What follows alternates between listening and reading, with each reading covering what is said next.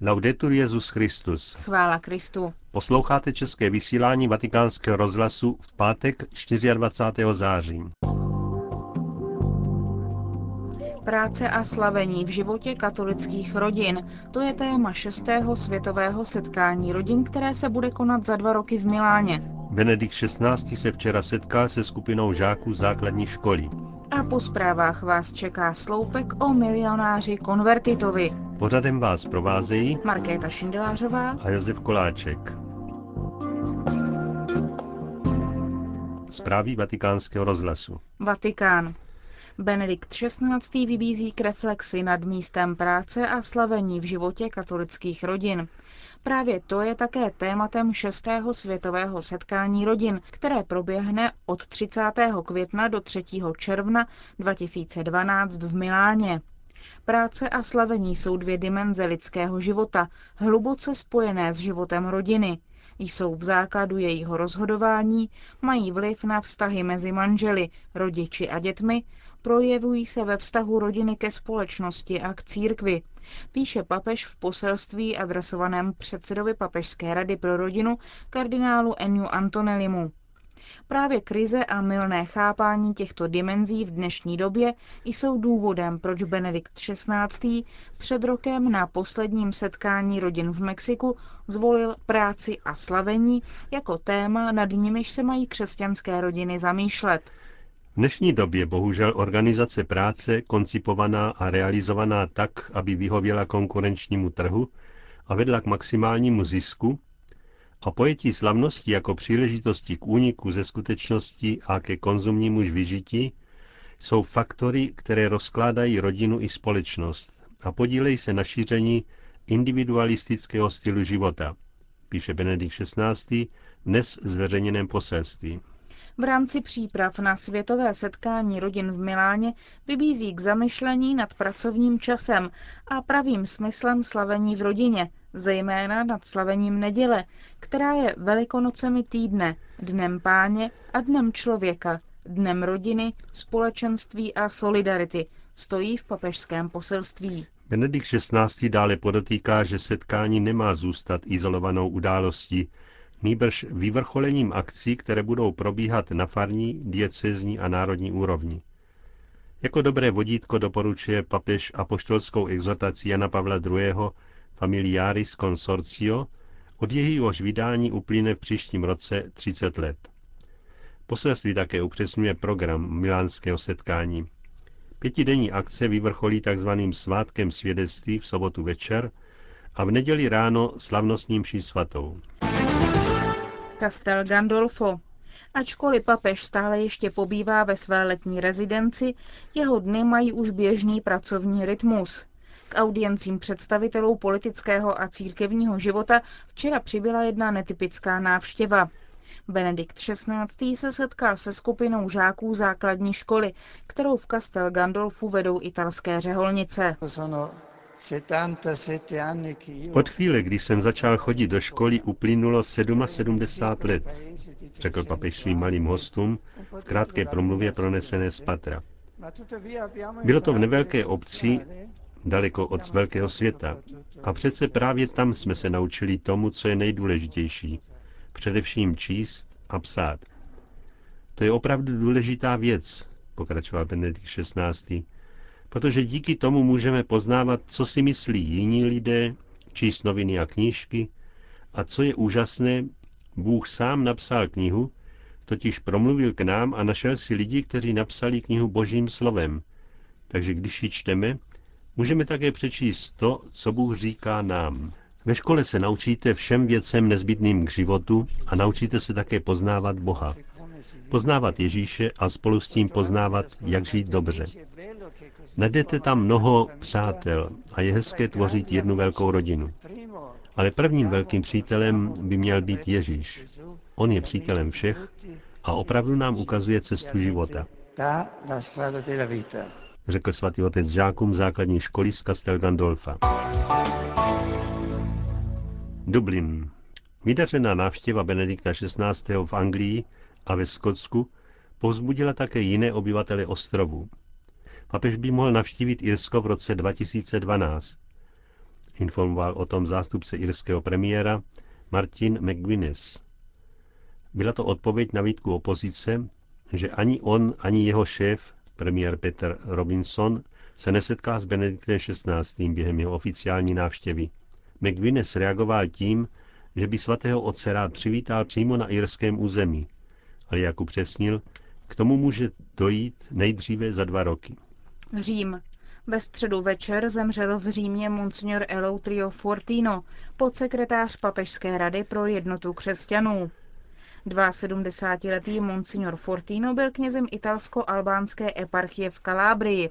Patřil do komunity potomků Albánců, kteří do Itálie utekli v 15. století během otomanské invaze na Balkán. Teologii studoval mimo jiné na Papežské Gregoriánské univerzitě. Od roku 1965 pracoval v Papežské radě, tehdy ještě sekretariátu, pro jednotu křesťanů. Nejprve se jako pozorovatel účastnil poslední fáze druhého vatikánského koncilu. Na starost měl především vztahy s východními církvemi. Byl také sekretářem Mezinárodní smíšené komise pro teologický dialog mezi katolickou a pravoslavnou církví. Pohřeb proběhne v neděli ve farním kostele v kalábrijském San Benedetto Ulano, kde žije početná komunita italských Albánců. Mezi mnohými kondolencemi je také ta od metropolity Genádia Zavrose, zástupce konstantinopolského ekumenického patriarchátu v Itálii a na Maltě. Ten pro vatikánský rozhlas na zesnulého krátce zavzpomínal. 50 let jsme spolupracovali. Byl to rozumný, upřímný kněz, chápavý člověk, ušlechtilý, otevřený, svobodný. Byl to prostě muž kultury, silný a veliký. Byl plný lásky. To opravdu hodně pracoval na uskutečňování boží vůle, na dialogu lásky a na teologickém dialogu.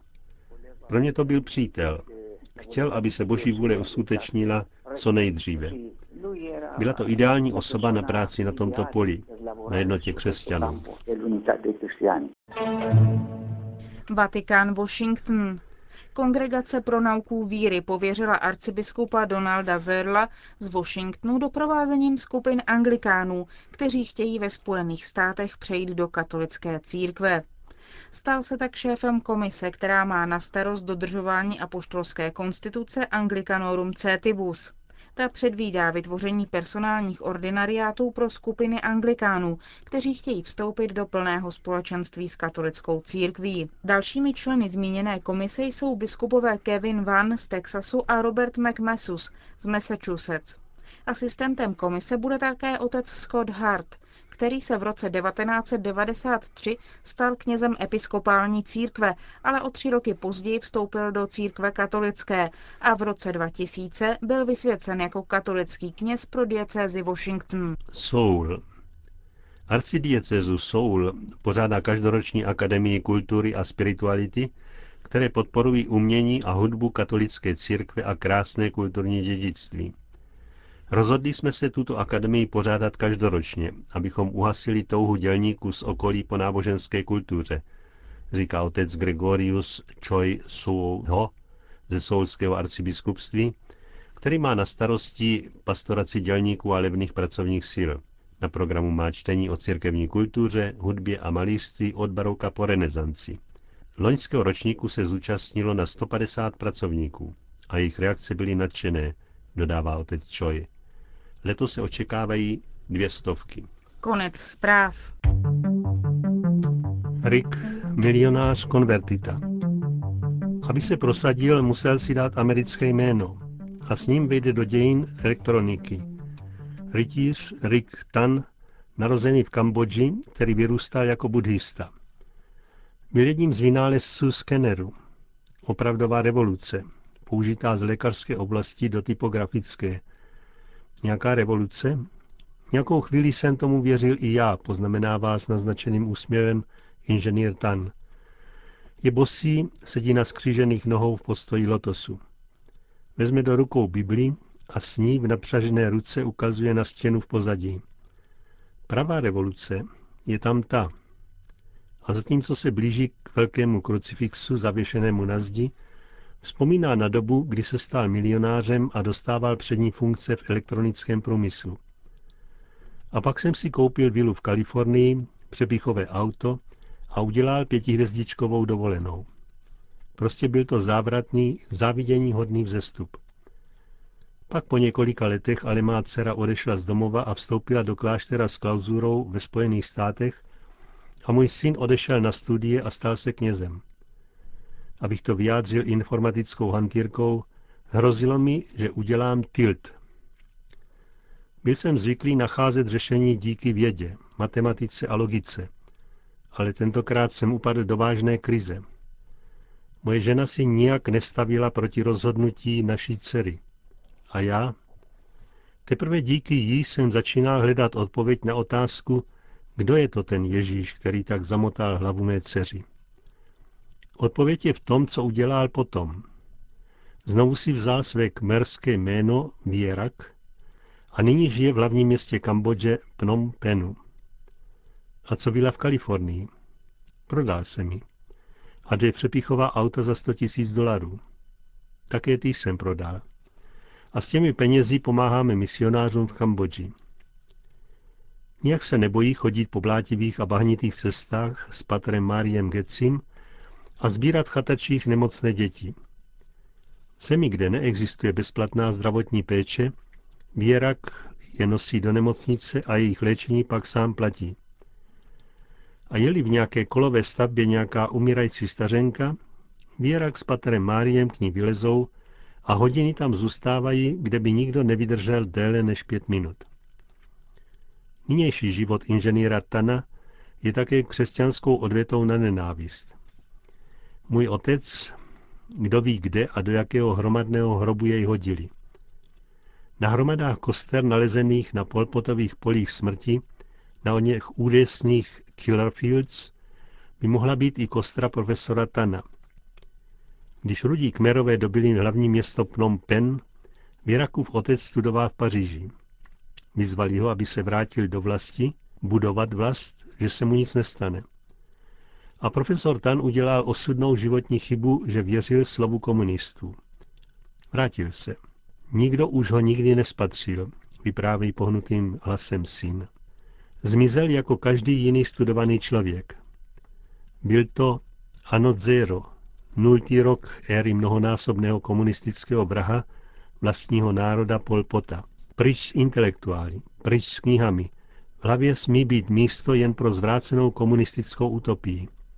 Aby bylo jasné, jakou ideu měl komunistický režim rudých kmerů, nejhorší středisko mučení bylo vytvořeno ve francouzském gymnáziu hlavního města Phnom Penhu, od té doby dodávalo 300 mrtvol denně.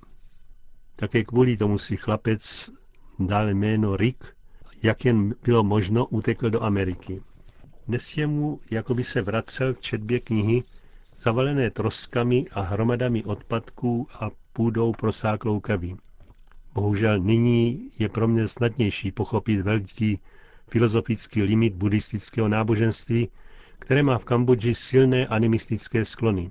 Pojem karmy, osudu, který nelze změnit, je velkou brzdou pro osvobození chudých lidí.